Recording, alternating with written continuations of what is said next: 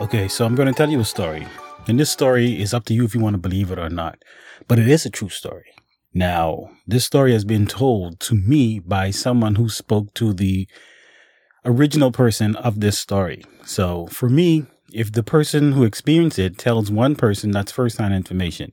If that person tells another person, it's second-hand information. So I'm going to say that the information I'm going to give you is secondhand information. So I don't have every detail, but I can give you a good much of the information that will actually tell this entire story. So by the time I start these stories, or because it's not just one, this is just the foundation. And there are many other stories tied to this one. And you'll see why when I tell you this one. And this one is pretty much what you would call a ghost story. So this is a ghost story. And it is a real story. And in fact, if you want to check this, you can actually check the newspaper. I think it's the Tribune. They have a snippet of this that actually happened back in the 1970s here in the Bahamas, actually here in New Providence. So I'm going to give you the lay of the land, exactly where this house is. And so you could pass this house if you want to. The actual house isn't there no more. The property is there. There's something else on that property right now. But I'm going to give you that because that's important.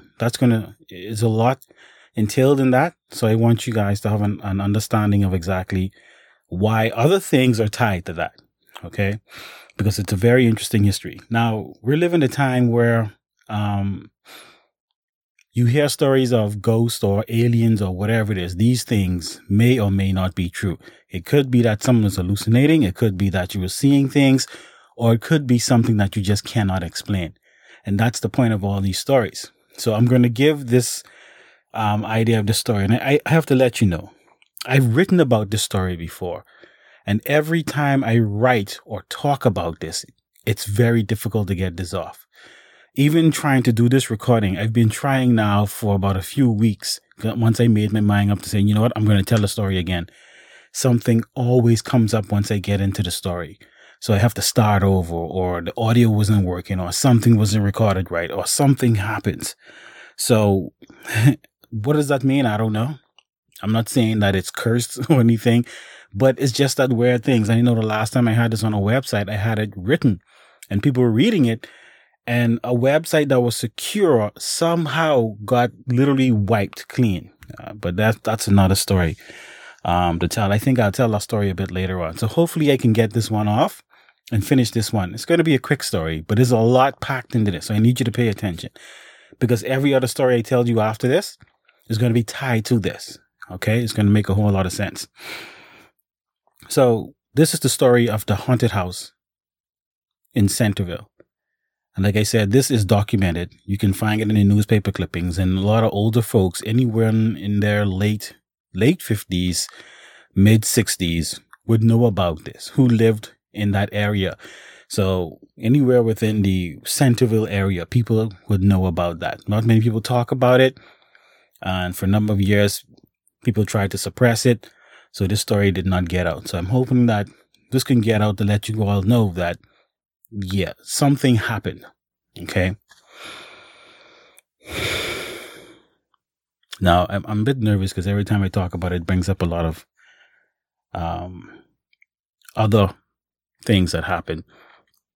So it's kind of difficult when I'm talking about these things. But anyway, I'll do my best to get the story out to you and tell you guys the truth, exactly what happened. Now, I'm not going to give names of anyone, so I'm just going to be general with what I talk about. Let's see what happens. So we know the area is Centerville. In fact, it's actually right on Collins Avenue. So let's give the lay of the land. If you come on Wolf Road and you turn onto Collins Avenue, so you now be heading north on Collins Avenue. You pass that school right there on the corner. I think it's William Gordon now. Back in the day, was split between two, was Columbus Primary and William Gordon. So I don't know which one is either William Gordon or Columbus Primary that they call it now. The whole school adopted the same name.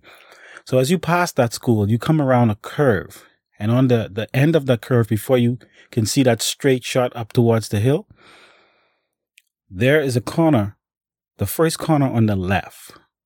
As you go through that corner, right on the corner of Collins Avenue and whatever the name of that corner is, probably 8th Terrace or whatever, I'm not too sure, or 9th Terrace, I don't know, whatever the terrace is.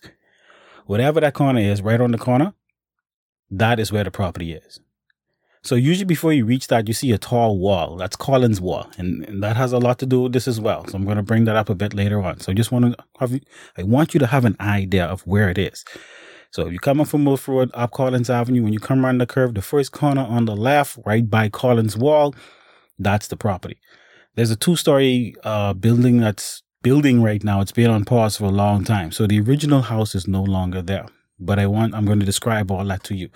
Like I mentioned, this is secondhand information. I was too young to know, to see any of these things, what would happen. So I had to get the story from someone who actually was old enough to remember it. So here's the story. So there were two friends that were really, really close friends. And one of these friends lived in that house. So he had a wife and they had a child. I'll talk about the child a little bit later. But these two guys were really, really good friends, man. They used to do everything together, play dominoes, play cards, go out drinking, partying, whatever it is. They were very, very close. And it's so funny. Someone spoke the other day about, in the Bible, David and Jonathan. And they said that they were so close. People were trying to say that they were gay. But anyway, it was just that they were very, very close, that they bonded. Well, these people had that type of bond. They were very, very close. So they did everything together, for years. They grew up together. They didn't work together, but every time they got off, they used to always be together. Even their wives couldn't separate them. So because both of them were married. So anyway, what happened was the gentleman of the ghost house, he died. And his friend was so grief stricken. He just withdrew from society. He just couldn't take it. Even his wife was trying to figure out what to do with him. He wasn't, going to work, wasn't paying the bills, wasn't doing things he normally did. So that family kind of got almost ruined by this gentleman, the other gentleman dying. So what happened was sooner or later, he started to bounce back. The wife saw him. He was, going out and being around people and starting to get back to work and doing things and getting things done around the house. So she felt good. She thought that, okay, well, he finally got over it and realized that, okay, his friend is not there. So she didn't pay it any mind. He kept on doing these things. What she didn't know, or unbeknownst to her, he was actually doing some underhanded things. And today, we call them witches. They were also called witches back in the day, but we know them as voodoo people. All right, someone who can do voodoo or cast spells and so on and so forth. There were persons who were able to do that. I think they still exist today. But he went to one of these people because he wanted to talk to his friend one more time. So he was inquiring, how can he talk to his friend? And of course, the voodoo person, I think it was a guy. They didn't say it was a male or female, but anyway, they told him what to do. Of course, there was a payment for this. And so that's why he went back to work. And he got this ritual that he was supposed to do at the gravesite. Now, as it was told to me, and I cannot confirm nor deny this, but a part of the story that was told to me was that the gentleman who died, he was deep within the lodge.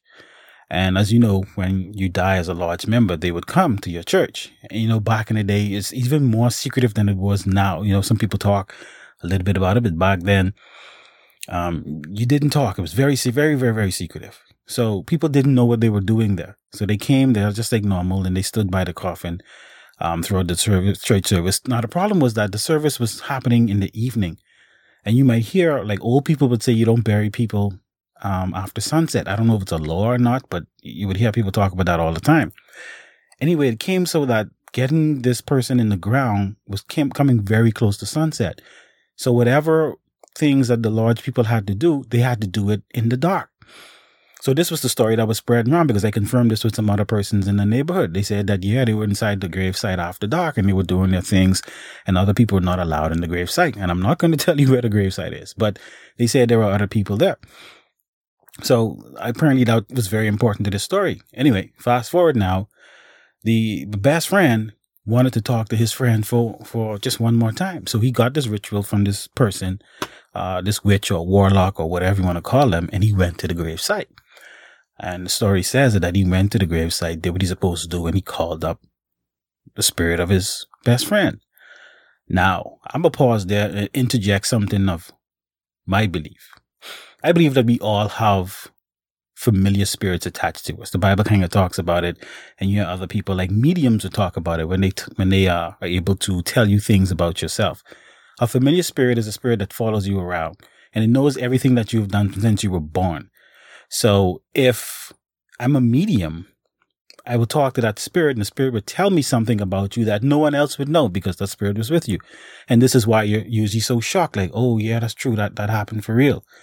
So anyway, what happened was when the situation went down, he went to the gravesite and he called up his friend. He ended up calling up this familiar spirit. Now, was it just one or many? I don't know. But he started asking the spirit questions, and the spirit was answering.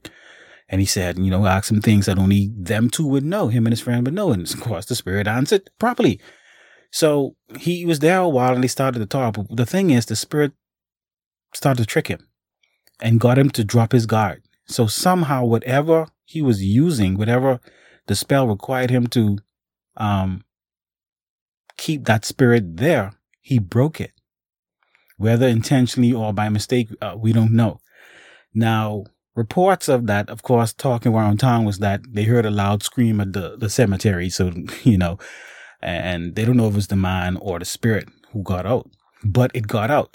Now, the best friend did all he could to actually put the spirit back in the ground. So he, you know, it was a ritual to call it up and put it back. That was the whole idea. So he did the ritual again to see if it put it back. So he probably put something back, but not everything. Something got out. But he didn't notice at the time. Anyway, so he did the ritual and closed up whatever portal he opened up and went home. So now he's nervous, trying to figure out exactly, did he or did he not? So he started checking on the widow, like, you okay? Everything good here? Helping her out around the house, giving her some money because she wasn't working at that time or whatever. And then, you know, just taking care of things around his house, and just passed by and nothing really happened. So sooner or later, he passed away. And of course, by the time he passed away, from what I understand, he told some people about what he did, told his wife about what he did. And that's how more information came out about what happened in that graveyard.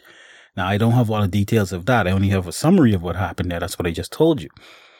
So now the secret is out. But he did something. He called up a spirit. He something might have gotten out, something might not, but he put it back in and nothing happened between when he was there and when he was dying. So he passed on, and again, nothing much really happened. But this is where my first hand information that I got, that person went to the widow and asked her of the story that led up to the event that it's now printed in the newspaper. And that's pretty much where the story starts. So I'm going to tell you that story. I'm going to tell you like as if I was the one she was telling to, because that's how it was told to me. So I'm just going to tell you exactly what happened. So here was the overall story. So the widow, she used to stay at home because she was not working. Her daughter was, you know, a full-grown lady now, and she was going out working and taking care of the bills in the house. So she never used to work. Now the widow, you know, old school people, they smoke pipes. So she always smoked pipes. So she had one of those old cigarette ashtrays. Older folks may remember them. There were these thick glass, usually green, you know, these very, very thick glass. And you see, you know, people have them in their home for smoking and just put the ashes inside of it. So let me describe the property itself. It was, if I remembered when growing up, because people were still in the house when I was growing up. In fact, one of my friends who I used to play with in the neighborhood lived there. And I'll tell you about him a bit later on.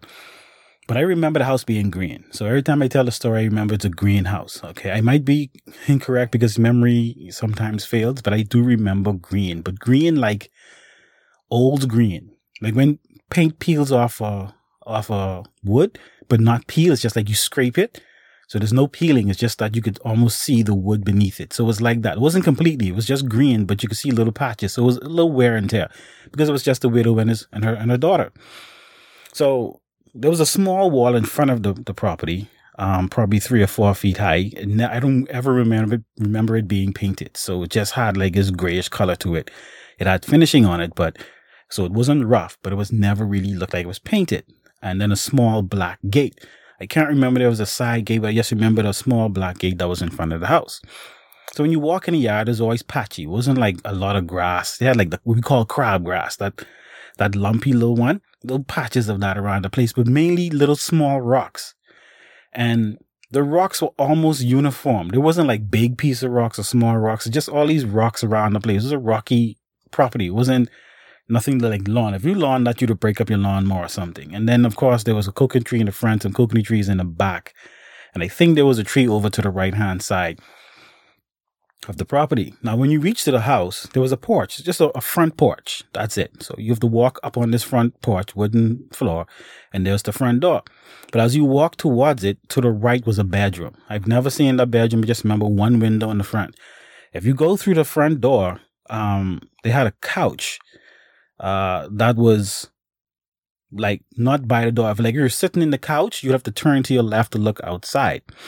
And in front of that was a table, and on this table is where she had that, I always remember that big green ashtray. Across from that was a small table, almost like a dinner table or something. I don't know. And then it was a wall, so, because there was probably another room on the other side. So this is just the front room area. So a place you could come in and sit. There was a chair over there as well, I think. It was a chair and a table, and then I wouldn't say a chair. It was more like a couch. I don't know. I can't remember. I just remember something you could sit in. And there was a small china closet further back. Like if you're standing at the door, straight ahead, you have the couch. And then straight ahead again was a door like to go in a hallway. And you go to the left or the right in that hallway. To the right, you go to that bedroom. And you slightly to the right was another door, which was the bathroom. And then if you go to the left, you go into the kitchen. So, and then from the kitchen, I've never been in the kitchen, but in the kitchen, I think they had red and white tiles on the ground or black and white tiles. I can't remember. But anyway, if you open the back door and if you stood at the front door and moved to the right, you could look straight through the front room, through the hallway, through the kitchen, straight through the back door. And you could see the wall and the trees on the outside. So it's like it's a very small house. Okay. Probably one or two bedrooms. That's all I could think about. So I pretty much knew the front room, where the bathroom was and where the kitchen was. But I know the other ones were probably bedrooms. Okay, so that's how it looks. Quaint little house, man. You know, probably built that out of hands. I don't remember if it's on blocks or if it had a foundation. I just don't remember. But I do know you had to step up onto the porch to get into the house. So that's how the house looked.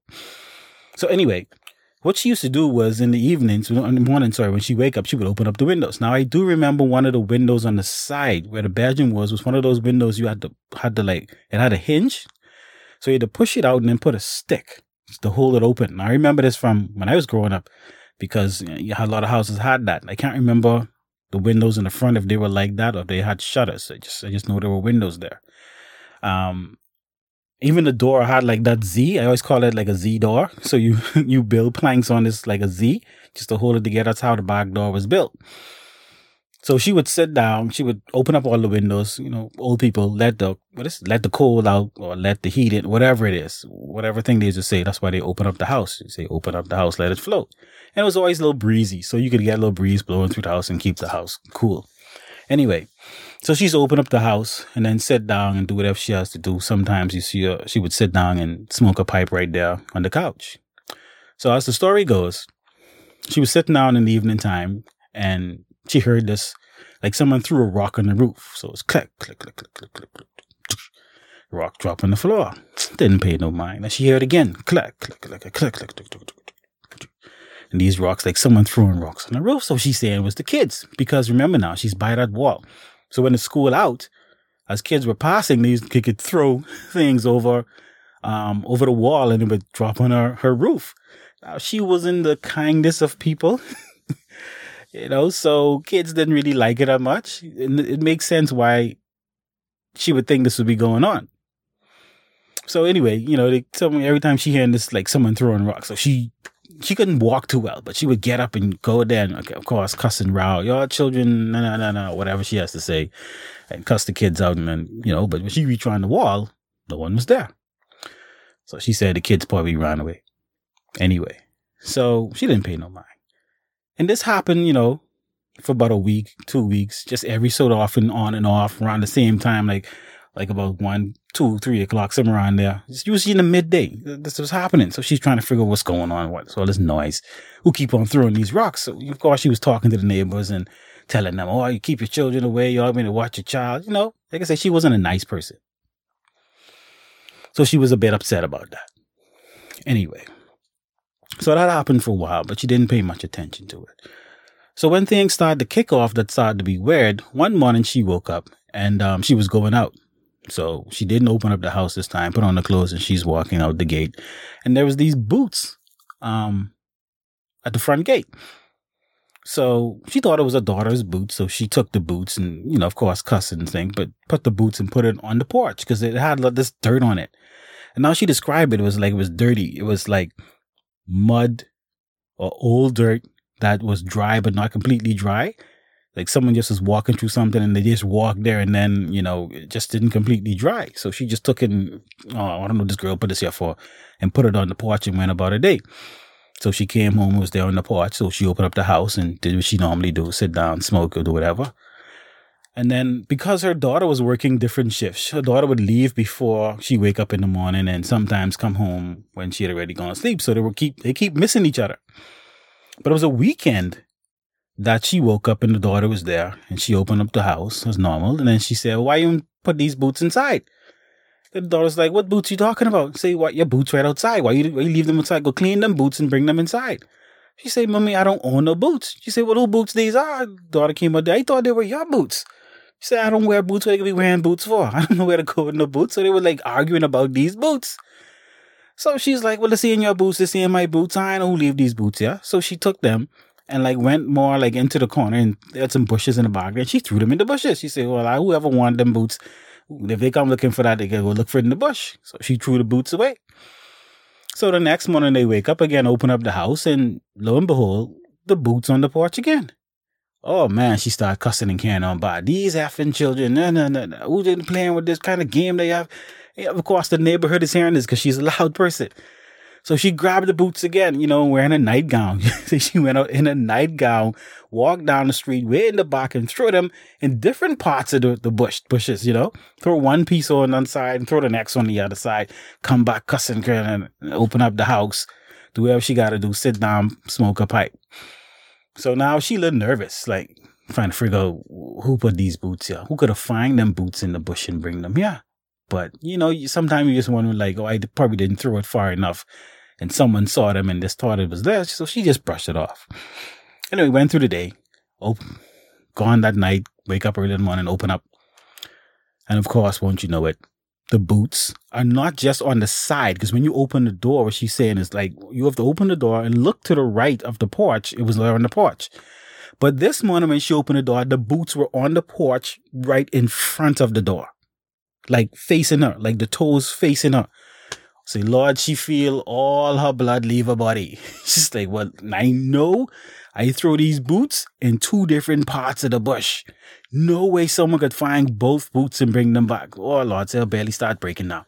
So she run inside, boy. Go on, use the toilet. Because, you know, something like that, you know you throw them away. So she trying to figure out what she could do. She's like, oh, no, y'all ain't playing no game with me. So this time she took one of them old people scissors, you know, big, where they just cut cloth with. Because everybody used to sew back in the day. So she took them and she cut up the boots. She cut them up, boy, and she threw them away. She said, oh, you ain't going to put this back on me. So anyway, the next day now, which is what, the fourth day, she reluctantly opened the door, looking to see if the boots there. No boots. So she's like, oh, I know they couldn't do that. I don't keep playing these games on me with these children. I can catch them. So mine was put at ease that nothing was going on. So things started to get a little bit more active in the house. She would wake up and go out. When she would come back, she would meet the cupboard in the kitchen. The doors open. You know, didn't pay much mind. She probably left them there. Went out again, come back. Plates removed. Things are starting to move around the house. She's trying to figure out, you know, did I move them? Did my daughter move? Because they, like I say, they were missing each other. So it's possible that the daughter could have come and do some stuff and just forgot. So she wasn't really thinking that something weird going on. It's just, why does girl keep on moving things or open stuff? So one day when she opened up the house and she was getting ready to go out, so she started to close the house up. And so she closed everything up and she was putting on the clothes and she left. She knew everything was all closed up. So she left and came back. All the cupboards were open. All the pots and pans were all over the kitchen floor. The things in the front room were thrown over the place. The ashtray was on the floor. You know, like every day, like someone came in there was like ransacking the entire place. Like everything was just messed right up. So, oh Lord, she's trying to figure out who break in the house. But how could you break in the house? Because the door was locked and all the windows were closed. So she's thinking someone broke in, but at the same time, there's no way they could have broken because nothing was taken, just everything thrown around the place. So again, now she's wondering who playing these tricks on her. She say, "Oh, her daughter ain't come here and do some fool." So she waiting for her daughter come back. You know what I mean? She cleared them because at the time, police, it wasn't like police today. You don't call the police. I mean, people didn't even have phones back then like that. Very, very few houses had telephones. So you had to walk to a police station somewhere. So she wasn't going through all that. She just cleaned up, but she didn't wait for her daughter and asked her daughter when she came in the night, "Did you come home today?"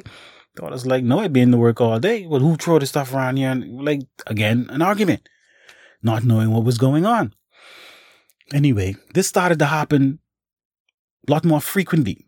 Things getting moved around, the bed getting thrown around the place, pots getting thrown out. Sometimes she would hang clothes out on the line, and she would come back and the clothes on the floor, or she would bring the clothes in and put them on the couch to fold them up and then find them on the next couch. Like simple things she was talking about, saying that they just weird things happening. So now she getting nervous. She knows something going on because it's happening too much now. It just the frequency just happening too much to be a coincidence. So she knows something happening. So she said she opened up the house and she sat down having a smoke, and then she heard the rocks on the roof. Cut, like someone just throwing a bunch of rocks, and she hearing children laughing. So she knows she could catch them now. Boy, she get up and she run outside to look for these children. No one inside. In fact, when she started shouting, one of the neighbors tell her, "You know, school's still in, right?" So she said, "No," like, no. She knows she had children laughing, and she know they was throwing these rocks on the roof. So she gone inside and sat down, start taking a pipe, and is about to smoke it. And when she gone to her pipe, this rock, like someone threw this rock into the yard. It bounced on the floor and then bounced on the porch and stopped by the door. So she look at this rock like, who brazen enough to throw this rock? And this wasn't a small rock. This was a big rock. Like, you know, you go to fight big rock. But she look at the rock. And it was a dirty rock. It was like a rock that you dig up. Like if you had a soily background and it been in that for a while, you dig up a rock and move it. You know, that type of look, that dark soil, but dry soil, almost like what was on the boots. So she recognized this type of soil. She's like, well, she gone outside, look outside, no one around. So of course she get mad. So she pick up the rock, boy, and fling the rock crossing the bushes. You're all laughing people. And then start cussing can on about again. Go and sit down. You know, start like stuffing a pipe. You know, she gonna smoke whatever you stuff it with. I don't know how pipes work, but she's stuffing a pipe out, getting ready to go light her pipe and start to smoke. So while she started doing that, Molly said, the rock gets through back. So she look out the door, look down, and the rock right there where it was the first time. Oh Lord, all the blood leave her again. So her belly started bubbling because she's like, what's the possibility that someone could find the exact same rock that she just threw across in the bushes? Not no little small bush. I mean like bush, like 4 or 5 feet high, all kind of trees and stuff that been there for years. That type of bush. You can't walk in that and find no one rock. How the hell this rock get thrown right back on the store step? So Lord, she getting dead nervous now. Dead nervous. Like what she could do. She say, oh, no. I remember last time I threw the boots away in the back. So she picked that rock up again, going down the road and fling it in the bushes again. Going back, you know, mumming in the bread. Boy, if that get thrown back, look here, I don't know. Boy, I know what's happening with these people. Like, I cuss them out. So she gone inside. This time, because, you know, all her belly bubbling and everything, she had to use the bathroom. So she gone to the bathroom. Remember I told you, when you open the door, you walk through that front room. In the hallway, slightly to the right, was the bathroom door. So if she opened that door, if I stand at the front door, I could see straight to the bathroom. So she gone to the bathroom, sit on the toilet, boy, and she doing what she got to do. While she's sitting there, the rock come flying through the front door and land in front of her in the bathroom. So all the belly break down. Oh, she ain't know what the hell happening. She knows something going on, but she don't know what happening. Lord, she cleaned herself up quick, take that rock, and she fling it the opposite way now, across the road. So she threw it that way. Gone inside and start closing up. It's like, y'all ain't throwing nothing inside here no more. So she closed the front door, closed the back door, put the window down, everything. sitting down now, waiting for her daughter, say, oh, I can't wait till she comes, because boy, something going on. We got to deal with this. While she about to light her pipe, the rock come through the window, break the window, fly in the china closet, and land and stop right there. While she looking at the rock, because she get thrown back in the chair, she looking at it like, what the hell happened? The little ashtray that was on the table rose up in front of her, began to spin, and burst into little pieces. Poof. My Lord, she started screaming. Oh, she started screaming, and she tried to open the door, but the door wouldn't open.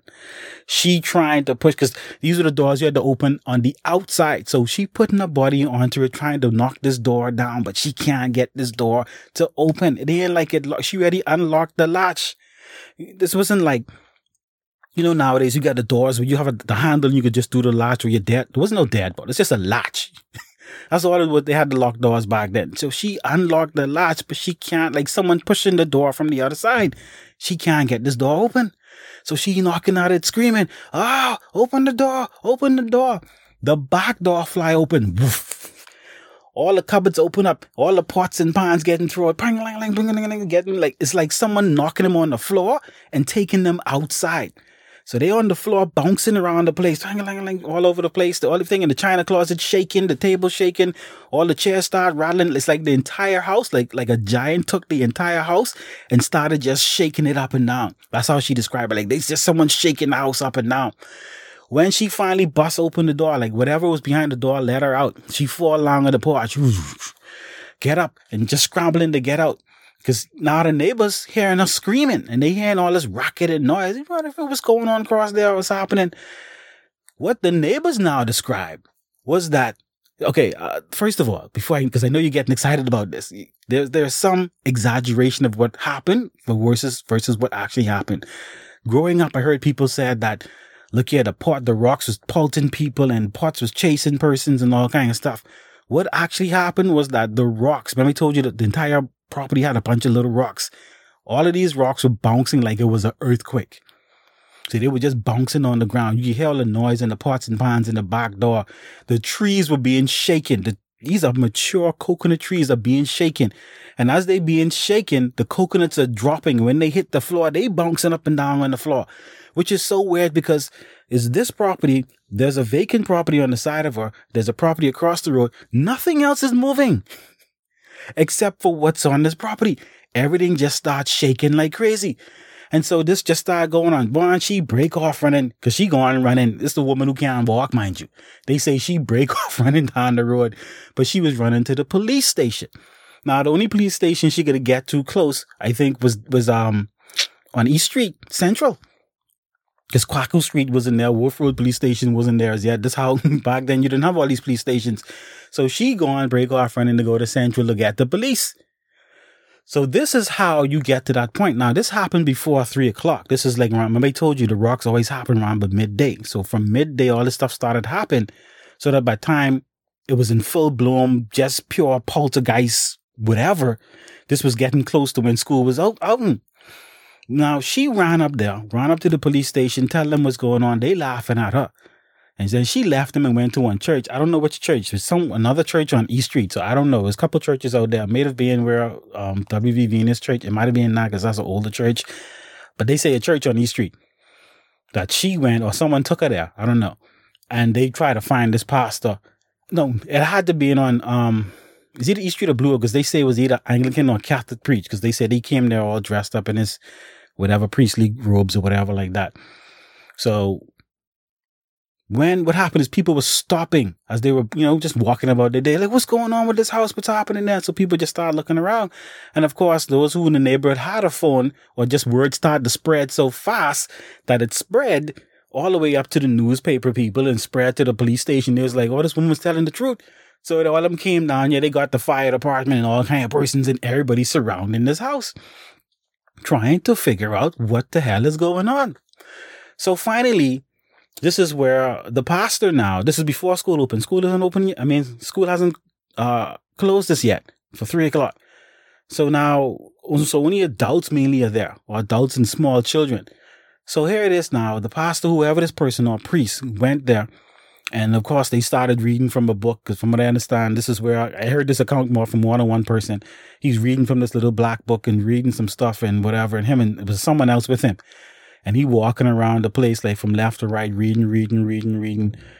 He finally gone through the gate reading. Like as he read, he would walk closer and closer to the house till he got in the yard and he was walking in the house.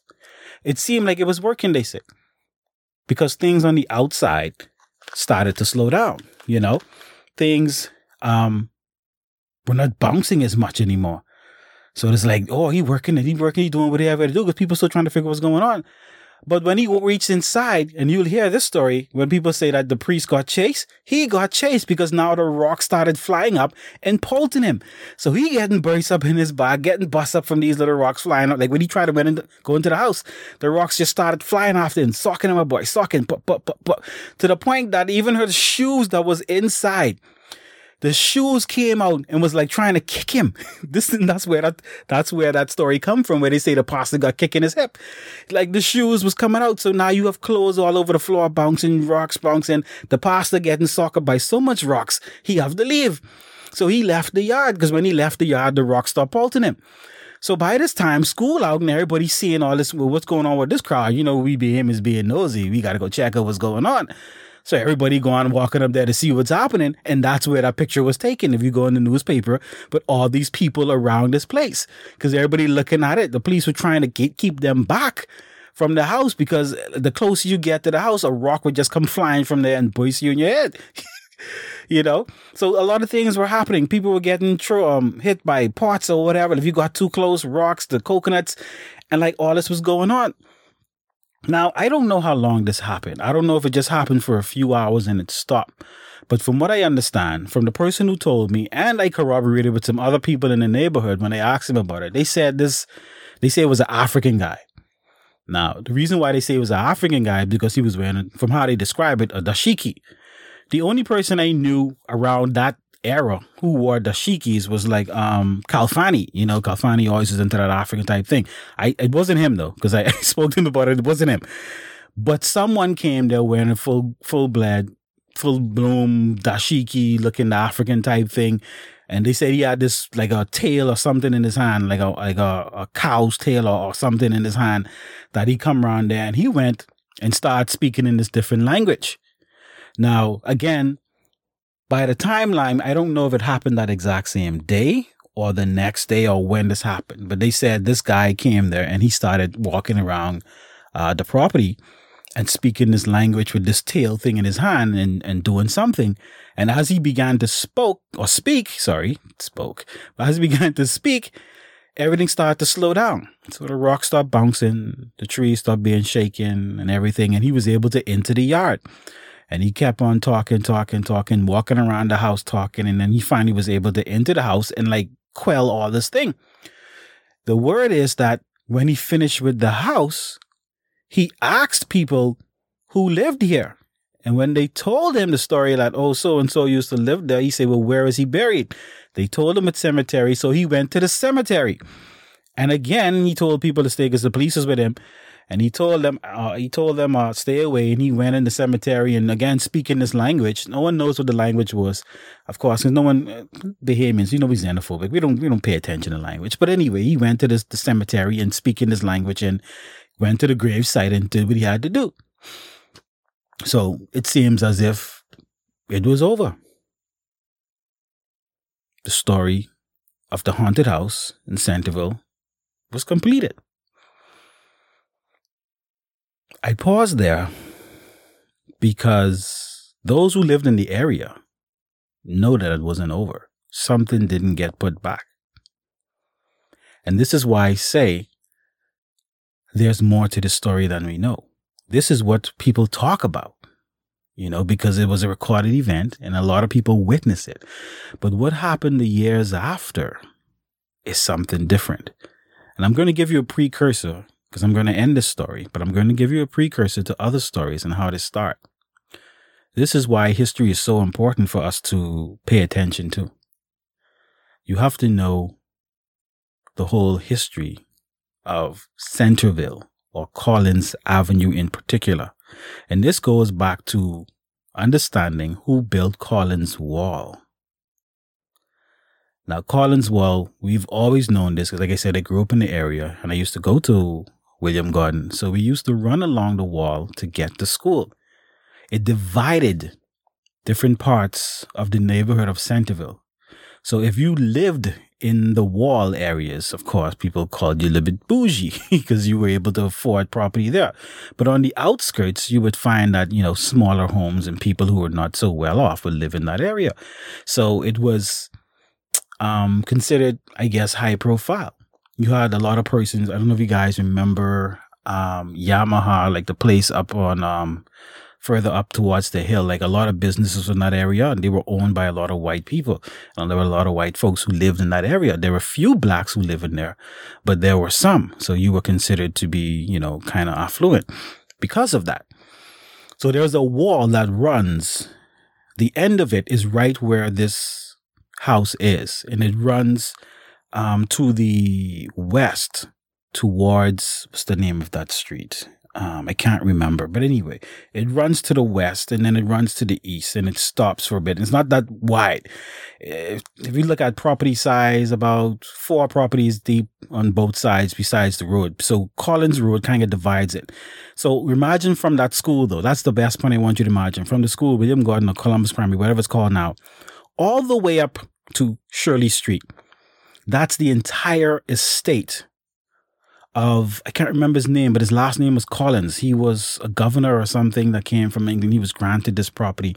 So he used to do cotton, I understand. Cotton and sisal maybe, but I know for sure cotton. So he did have slaves. And so his slaves built that wall. Like I'd say, it's all built out of limestone. It's about 9 feet, maybe 10 feet tall. There used to be like wire at the top because you would see like a bent rebar at the top of the circle on the top of it. So obviously wire used to be on it. And this wall used to run from the school all the way up to Shirley Street. That mansion at the top of the hill. So if you're on Shirley Street and you're passing, what is that now? The radio station. It's not 100 Jamz, or where it used to be. The radio station. Right across from that is this mansion with a big yard. It used to be a part, I think, a school one time, was a part of PMH one time. It was a, they keep changing it. But that is the house. They call it Collins House. That was his house, his main house. So imagine that being the main house, and then straight over the hill was all of his estate.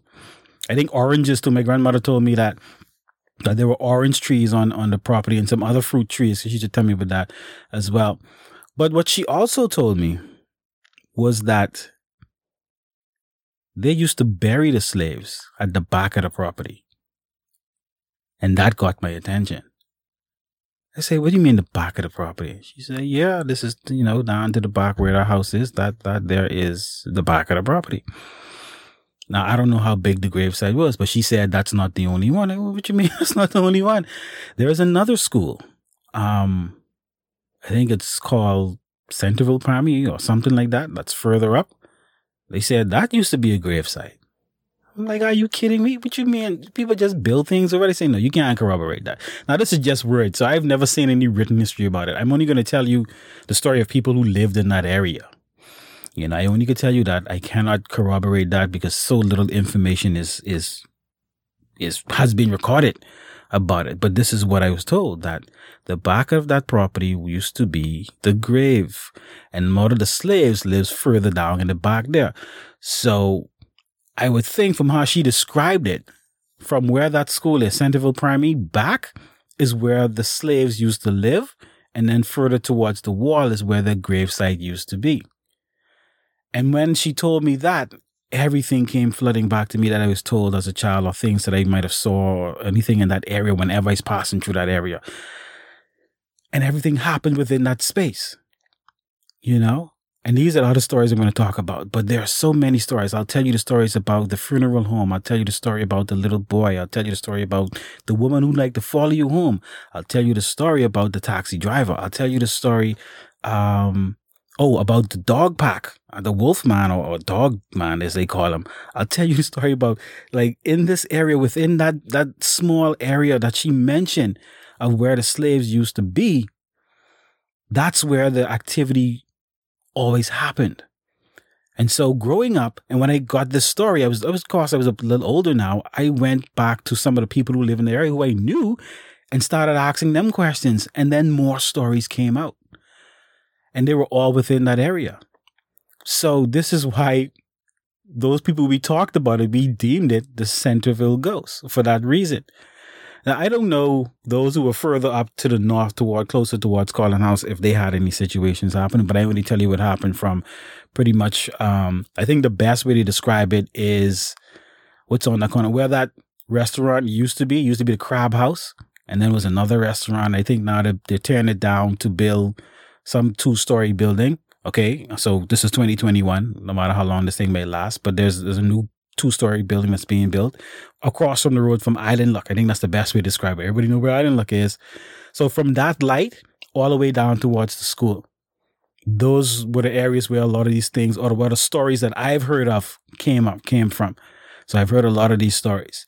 And so this is why I wanted to get this out, just to let you guys know, like, hey, this is a story. It's been documented. That is the history of that photo that you're going to find in the newspaper, because this is what happened. And this is a secondhand account that I've heard about it. Most of the other stories are also secondhand accounts. Some are firsthand, and some I could tell you from my own experience. So this is a ghost story here in Nassau, the Bahamas.